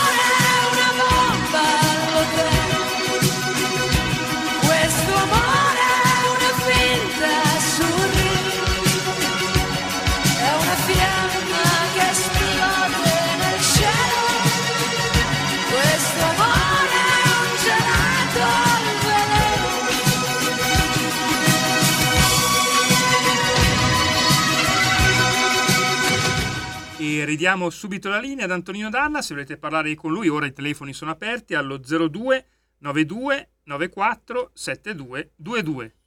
Grazie condottiero, mio condottiero, siete sempre sulle magiche, magiche, magiche onde di Radio Libertà, questo è sempre Zoom, il drive time in mezzo ai fatti. Antonino Danna al microfono con voi. 02 92 94 72 22 se volete dire la vostra, tema libero stasera o, o a commento di quello che abbiamo finora raccontato con a domanda risponde l'avvocato Claudio De Filippi che ringraziamo e salutiamo come sempre oppure se preferite questo faccia a faccia con Kenza Bogasciugara e Cristiana Cislaghi a proposito del senso del trust. Devo dire la verità io ho molto apprezzato la saggezza che è alla base di questo di questo eh, come possiamo dire di questo oddio eh, di questo problema, insomma. E allora, nel mentre aspettiamo i- le vostre telefonate eh, e, e naturalmente vediamo un po' che cosa, che cosa avete da, eh, da dire su tutto questo. Allora, andiamo a vedere intanto le ultime notizie. Testo e attenzione perché qua nel frattempo Kiev avanziamo di un chilometro verso Bakhmut. L'appello ai connazionali usino i mezzi eh, tuttora disponibili per lasciare immediatamente il paese negli orari in cui non è in vigore il coprifuoco. Uh, Kiev avanziamo di un chilometro verso Bakhmut, botta e risposta tra la Russia e l'Ucraina sulle celebrazioni della sconfitta dei nazisti.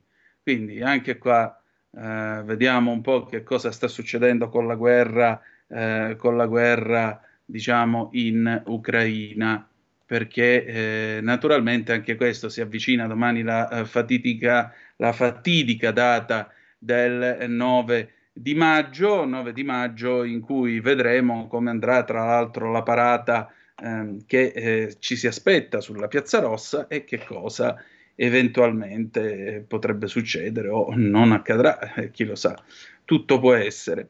02 9294 7222 se volete dire la vostra oppure 346 642 7756 se avete voglia di intervenire naturalmente attraverso il eh, telefono e attraverso Skype, mi raccomando, eh, sì, Skype, il telefono, per cui abbiamo il telefono e il WhatsApp. Scusate, sono andato un momento nel pallone perché questo è il bello della diretta, capita che arrivi una sollecitazione esterna all'improvviso e uno non, non riesce a seguire un attimo questa, quello che accade. Bene, eh, procediamo ancora con eh, le vostre zappe al 346 642 7756 se avete voglia di dire la vostra oppure eh, diciamo così eh, oppure se volete eh, in qualche modo commentare le ultime notizie. E allora Abbiamo la chiamata, Antonino. Oh, pronto, chi è là? Pronto Antonino, ciao, sono Alessandro da Bologna, buon pomeriggio. Ciao Buon carissimo. pomeriggio. Allora, intanto sempre i soliti complimenti, ma ormai insomma non ce n'è più bisogno perché la trasmissione è davvero molto interessante. Io avevo eh, una domanda fondamentalmente, però non so sì. se, se, se, ancora hai l'ospite. Eh, eh, no, ora non più, comunque dimmi. Eh, io volevo sapere eh, quanto costava eh, la gestione di un trust perché si è capito che il trust è utile eh, e eh, quindi quanto costava la gestione di un trust e se il trust, come posso dire, ehm, copre i beni messi nel trust nei confronti eh, dei creditori tipo agenzia dell'entrata. Ecco, questa era la domanda, le due domande. Eh, guarda, questo è da verificare. Comunque avremo modo poi di fartelo sapere. Altra telefonata, pronto chi è là? Antonino, ciao, sono Leandro da Varese. Oh Leandro! Oh, ascolta, io non ho niente da dirti, avevo solo voglia di sentirti. Ah, grazie. Spiace. dici di te. Eh, niente, perché quando sento la tua voce è come se sto parlando con un amico. Io parlo al telefono, ho il televisore e basta, non ho né smartphone né nient'altro. Quindi è una telefonata con un amico come se l'avessi qui davanti. Ti ringrazio per tutto quello che fai e per quello che dici e questa è la cosa più importante. Ma dici qualcosa eh... tu invece, senti, noi oggi abbiamo no. avuto prima la puntata con eh, Laura Ravetto, abbiamo parlato anche di riforma, abbiamo parlato di riforme costituzionali, te come la vedi? Cosa la preferiresti? Io la riforma costituzionale è da fare, dobbiamo dare una sveltina, una, una, una, una corsetta a tutto l'impianto del, che c'è in Italia. È, tro, è troppo macchinoso, è troppo, è, è, è troppo eh, a dire una parola pesante, lugubre, non si riesce a venirne a capo. Quando una, copa, una cosa non riesce a venirne a capo, non riesce a capirla.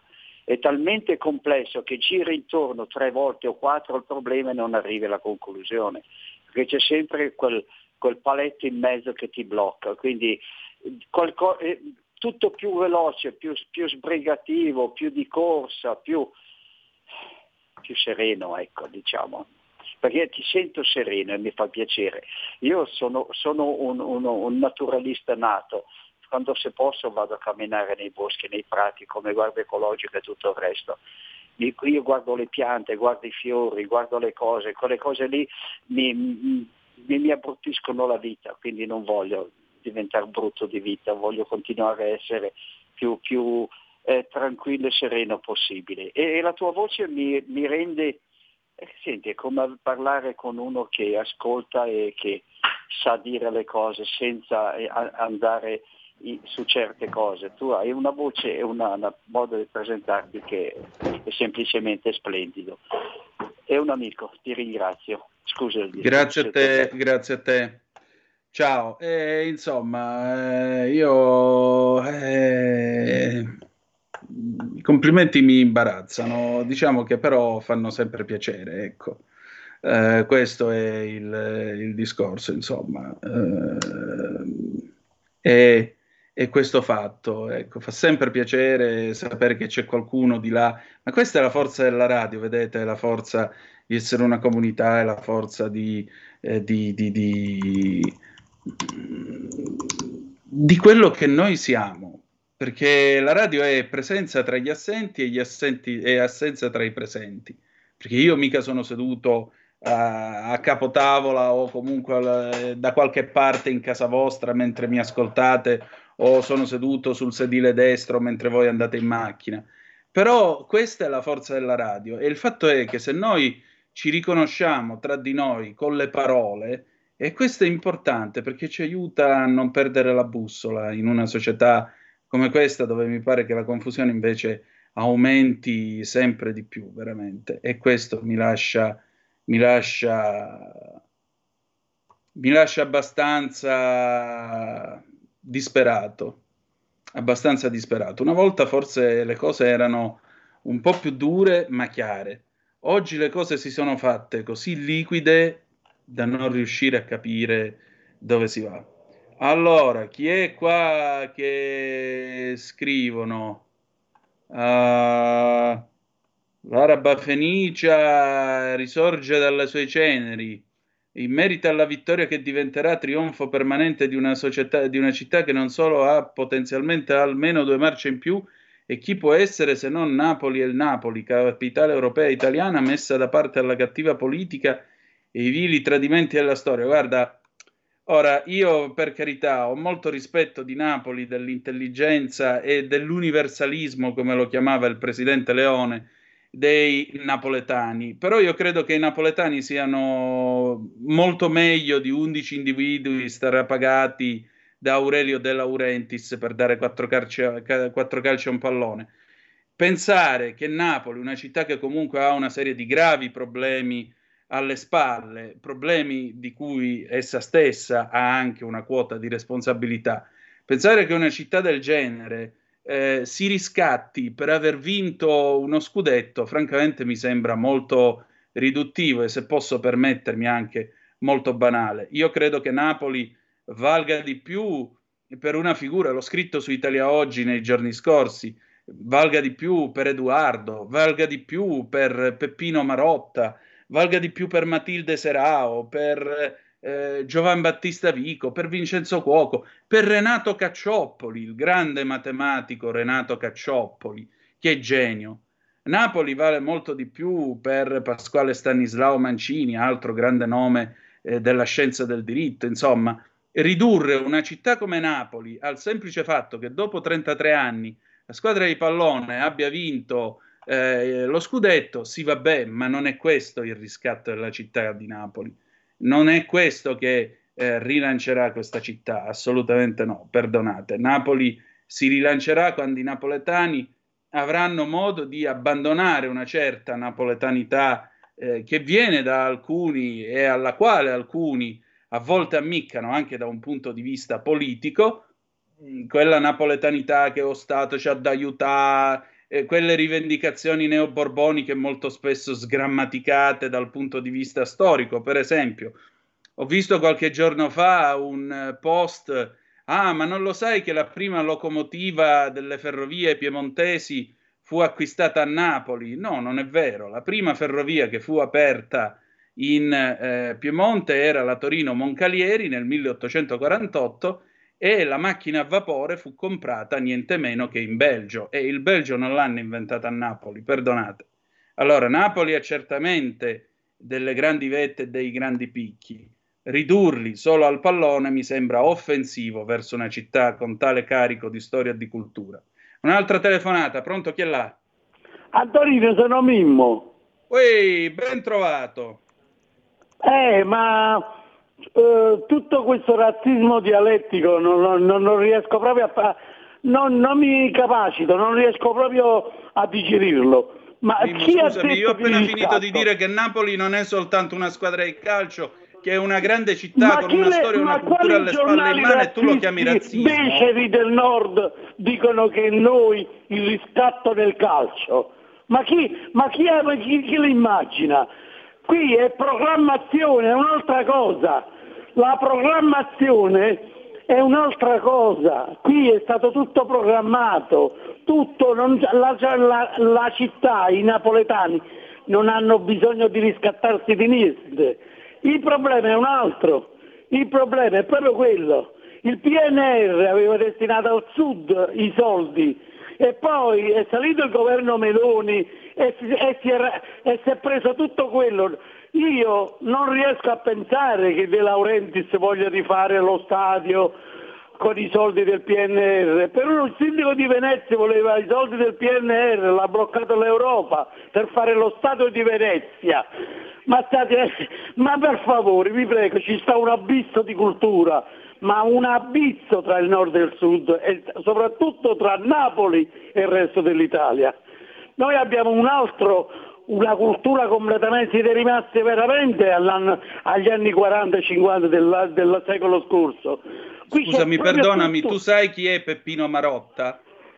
Io so, eh, lo dice a me chi è Peppino Marotta, ma scherziamo, Eh, ma scherziamo che il- noi abbiamo Peppino proprio il massimo in tutto, non c'è un ambito un ambito nel, eh, Peppino Marotta, scusami, abbi pazienza. Che... Tu non puoi ma, venire ma qua cultu... senza aver capito un ciufolo di quello che io ho detto fino ad adesso. Non sai nemmeno chi è Peppino Marotta, che è paesano tuo e che è un gigante della poesia di questo paese, e vieni a farmi questa retorica che francamente su questa rete, a quest'ora, nel mio programma, venire a dire a me, peraltro, che sono di Vibo Valencia, voi del nord, voi del nord, se c'è uno del nord rispetto a me, sei tu, che sei napoletano, mi viene a fare questi discorsi di minchia.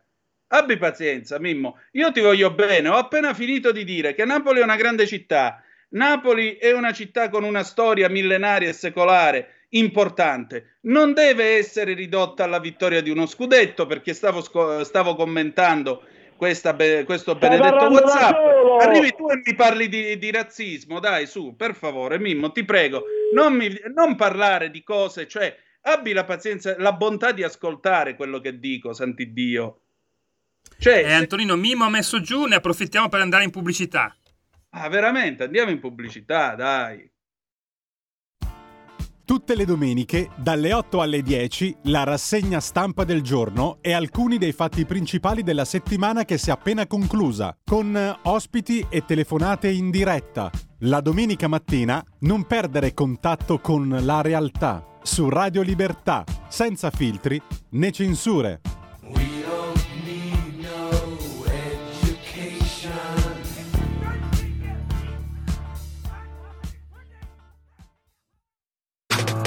Stai ascoltando Radio Libertà. La tua voce libera, senza filtri né censura. La tua radio. Eccoci all'ultima parte di Zoom, poi ci sarà in chiusura del qui Parlamento con l'onorevole Giulio Centemero. Ridiamo la linea ad Antonino Danna. Grazie condottiero, mio condottiero, rieccoci qua. Uh, la prima linea in Italia ferroviaria è stata la Napoli-Portici, seguita qualche anno dopo dalla Milano-Monza, Roberto da Monza. Sì, la Napoli-Portici era lunga 7 km e 200 metri. È vero che è stata la prima, però è altrettanto vero che all'atto dell'unità d'Italia eh, la rete più estesa di ferrovie era nel Piemonte con 848 km. La rete ferroviaria del Regno delle Due Sicilie credo che non superasse i 130 o 140 km. Sapete perché?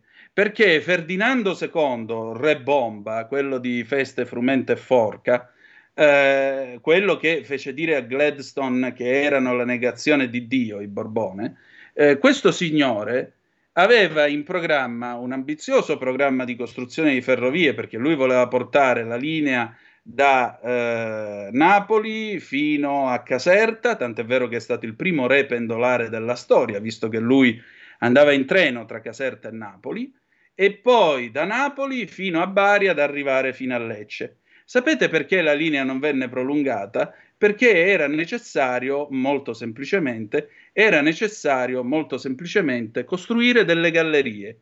E siccome lui aveva paura degli attentati da parte dei carbonari, mazziniani e così via, non fece costruire la linea ferroviaria. Questa è la realtà dei fatti. Torno a ripetere, eh, non riduciamo una città come Napoli. Ma il bello è che uno che telefona e mi si incazza perché io sto parlando bene di Napoli, cazzo. Ma vi rendete conto? Questo è il fatto.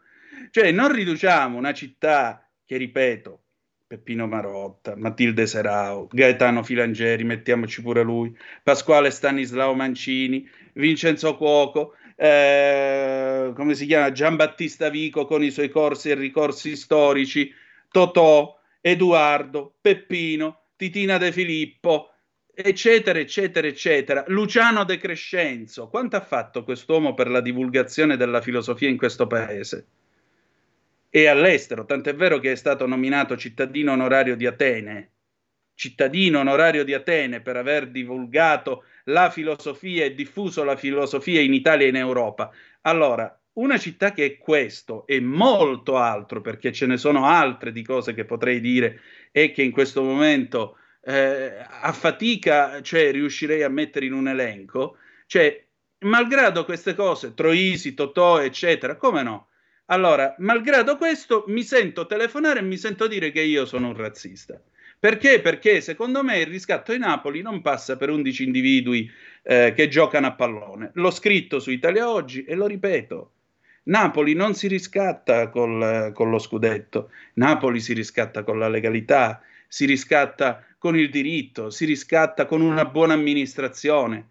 Non è possibile che eh, qui arriviamo al punto eh, che quello là, che, ma l'avete visto nelle, nelle, negli scorsi, nei mesi scorsi quando c'è stata quella scena che hanno presentato di quel ragazzo che stava cercando di rubare un, uno scooterone a un signore che stava facendo benzina e siccome quell'uomo, un uomo che avrà avuto 40-50 anni, ha reagito, non gli ha ceduto la motocicletta, quello gli ha sparato nelle gambe. Allora, di che stiamo parlando?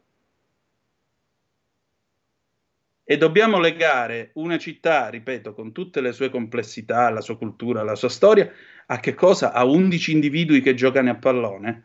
Allora siete voi che volete proprio questo stereotipo, perché se no, veramente, dai, siamo a quelle cose che io trovo ogni tanto eh, su Facebook, sui social, no, dove c'è quello che incontra un signore di fuori e gli chiede di dove sei. Eh, per, nel mio caso, Calabria, ah, Andrangheta, e quello gli risponde: No, se lei fosse più attento conoscerebbe Corrado Alvaro e questo, e Gennaro Gattuso e questo, quest'altro. Dai, regà, queste cose no. Per favore, cultura, dignità, decenza. Il pallone è un gioco, ma resta soltanto un gioco. Peraltro milionario abbastanza, abbastanza svuotato ed è anche per questo che non me ne frega niente del pallone e in questo programma non si parla di pallone. Portate pazienza, so che a qualcuno dispiace, ma così è la vita.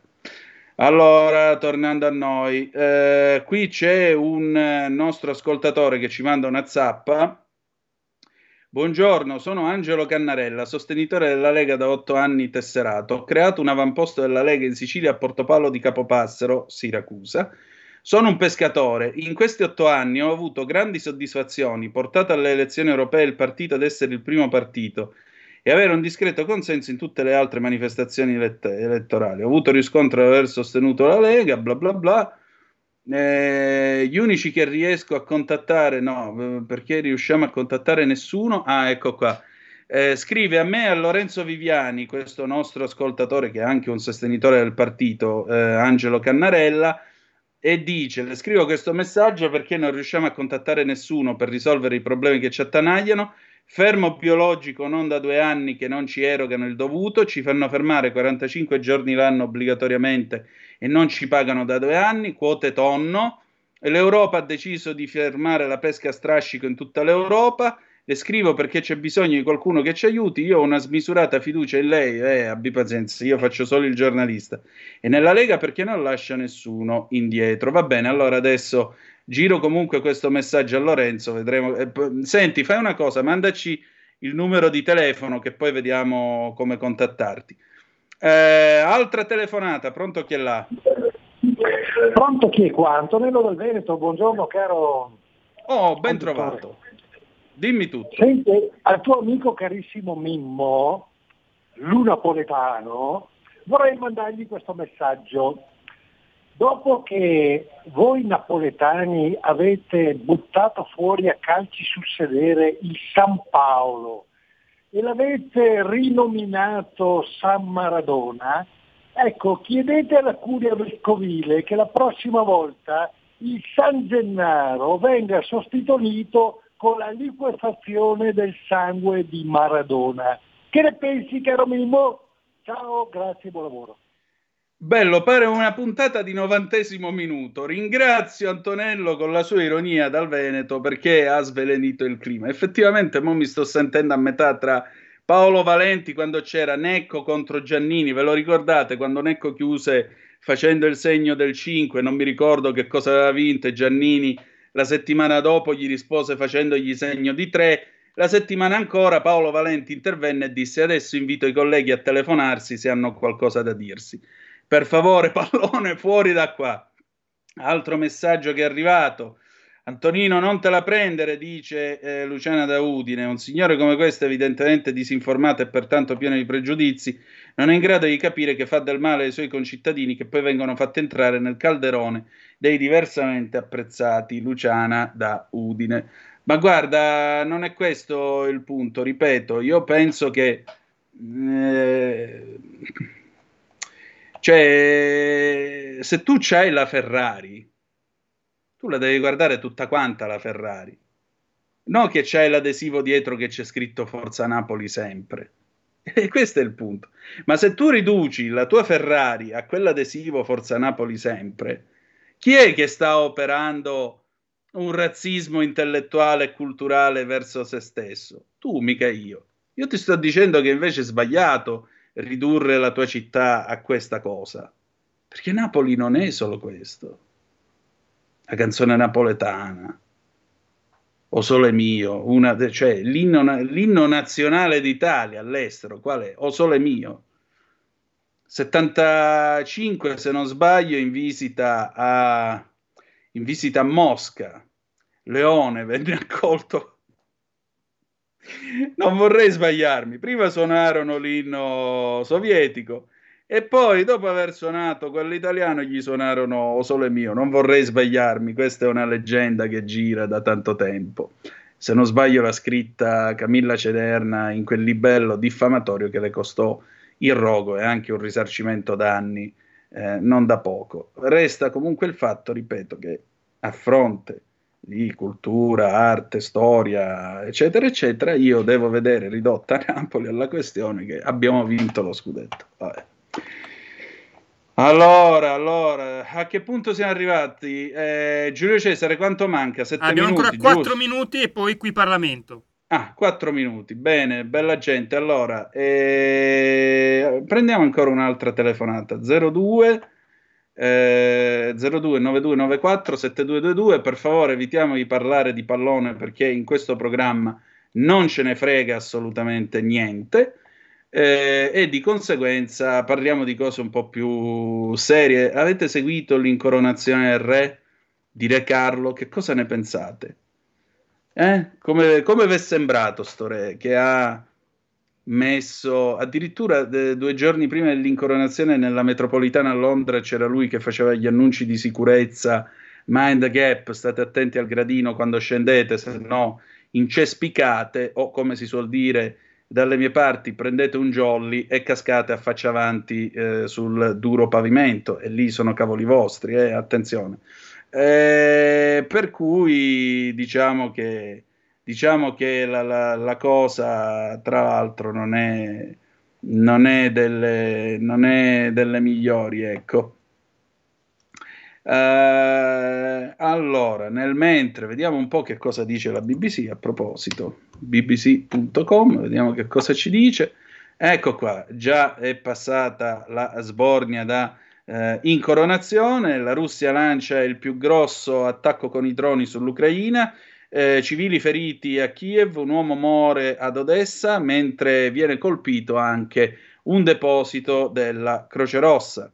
Ancora, andiamo invece negli Stati Uniti d'America.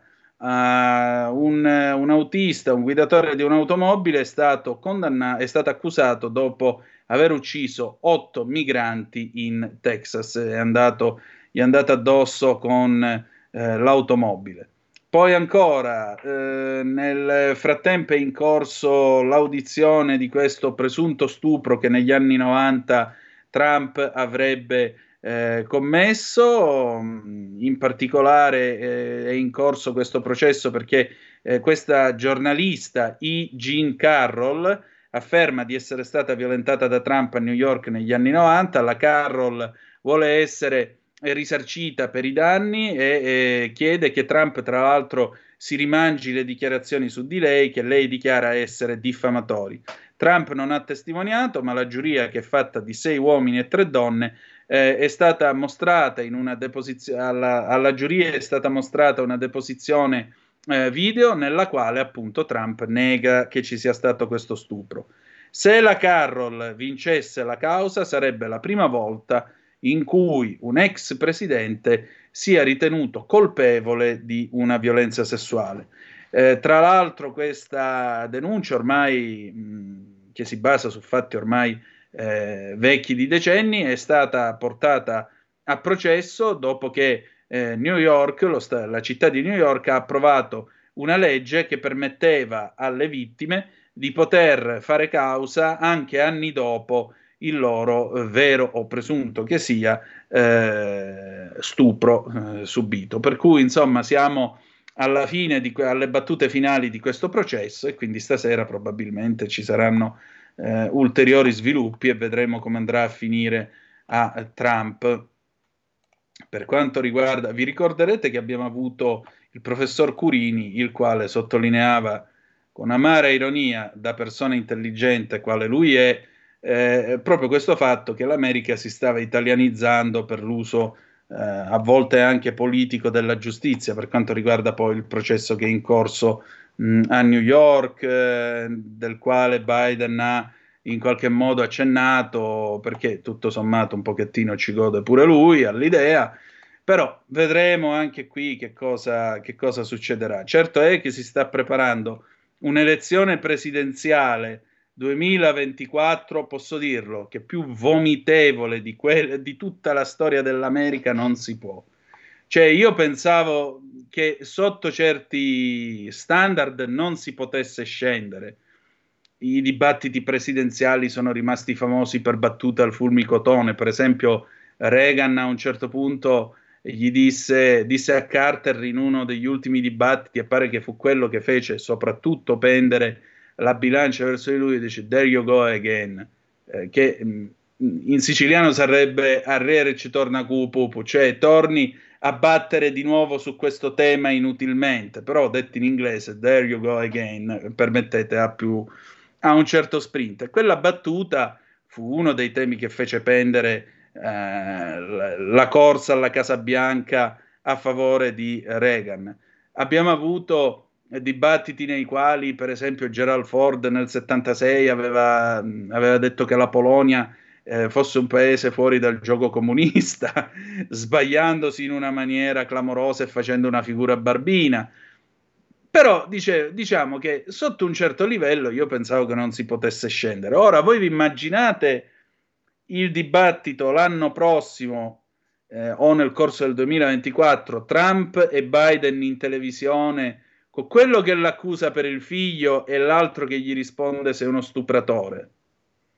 Cioè, ma nemmeno in Italia abbiamo, abbiamo assistito a cose di questo genere, permettete. Ora, può, possiamo criticare questo paese per tante cose, per carità, ma fino ad oggi a sta roba non ci siamo ancora arrivati, almeno spero. O no? Comunque, siamo alla fine di questa puntata, vi ripeto e vi ricapitolo le notizie di stasera.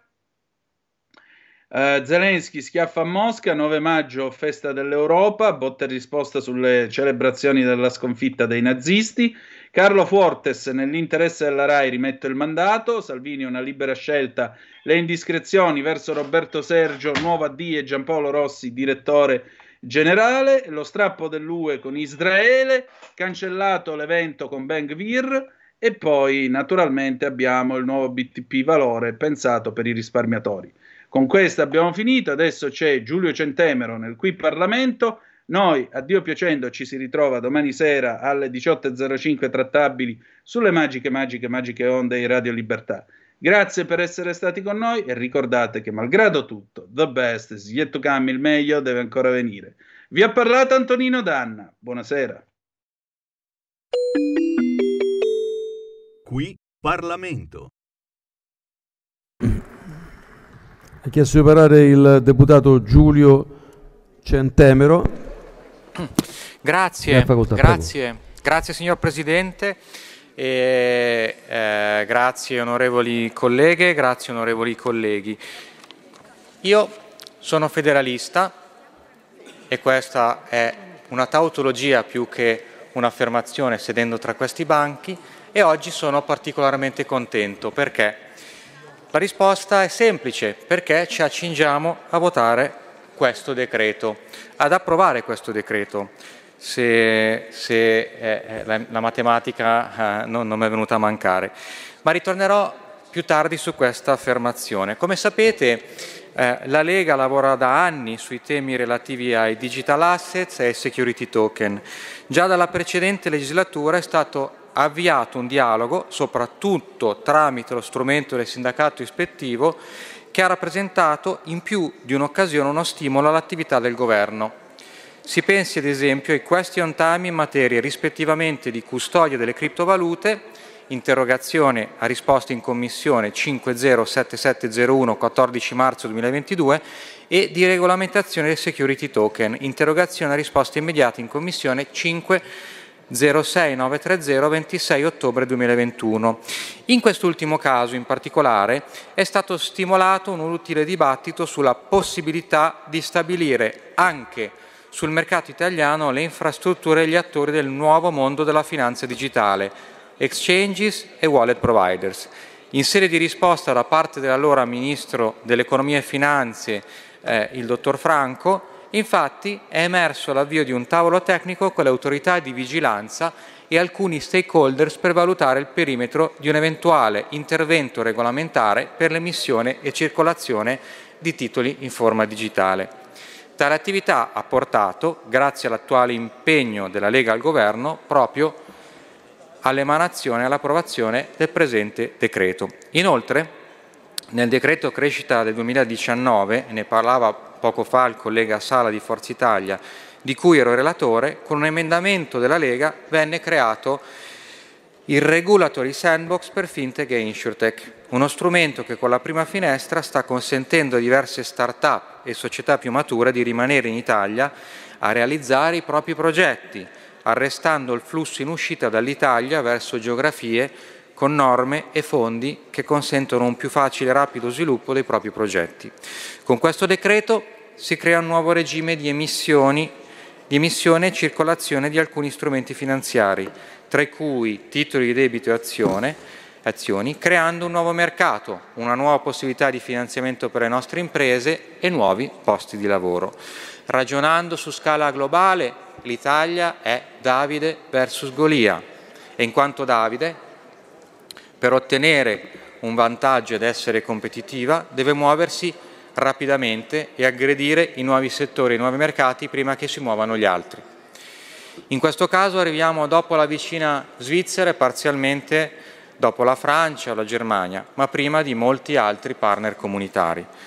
Parlavo di federalismo, signor Presidente, all'inizio di questo intervento. Lo facevo perché con questo decreto i registri distribuiti assumono un ruolo quasi istituzionale gli stessi si basano sulla fiducia tra operatori, fra tutti gli attori del settore e fra operatori, attori e Stato. Il megatrend, magistralmente individuato da Raghuram Rajan nel terzo pilastro, ovvero quelle delle comunità che dopo Stati nazionali e mercati diventa l'elemento propulsore della società, trova forma in questo decreto. Comunità di operatori e in ultima istanza cittadini che garantiscono determinate operazioni gli uni con gli altri, in base a un patto basato sulla fiducia, cioè in base al FEDUS, la base del federalismo. Va menzionato, a mio avviso, anche il DDL Capitali, che contiene due norme complementari al DL Fintech, l'educazione finanziaria, che educa non solo all'investimento ma anche alla protezione dai tanti rischi che si possono correre laddove non esperti del settore e la dematerializzazione delle quote di SRL che fa scopa con la tokenizzazione di strumenti finanziari. La Lega è sempre stata attenta ai menzionati rischi, tanto che sempre nel crescita riuscì a far approvare un emendamento che ha consentito a Consob di oscurare ben 886 siti a partire da luglio 2019 siti che sollecitavano l'investimento senza le dovute autorizzazioni e quindi a possibile detrimento dei consumatori. Ho ascoltato la preoccupazione di molti colleghi, anche di chi si asterrà dal voto di questo decreto rispetto alla sicurezza dei consumatori. Ecco, io penso che questa misura sia già implementata e andrà a protezione proprio dei consumatori. Il decreto che ci apprestiamo a votare è il punto di partenza di un più ampio spettro di possibilità nel mondo della blockchain, per esempio, c'è la possibilità di realizzare mercati secondari, come già avviene, per esempio, con l'emissione di determinati NFT. E tornando alla blockchain, onorevole Fenu si diceva preoccupato in merito all'identità digitale, ma sarà proprio la blockchain a dare, a essere il futuro dell'identità digitale e lo sta già dimostrando. Questo Questo decreto, queste misure sono un ulteriore tassello nell'obiettivo che ci poniamo, costruire insieme il Paese del futuro e con questo annuncio voto favorevole della Lega.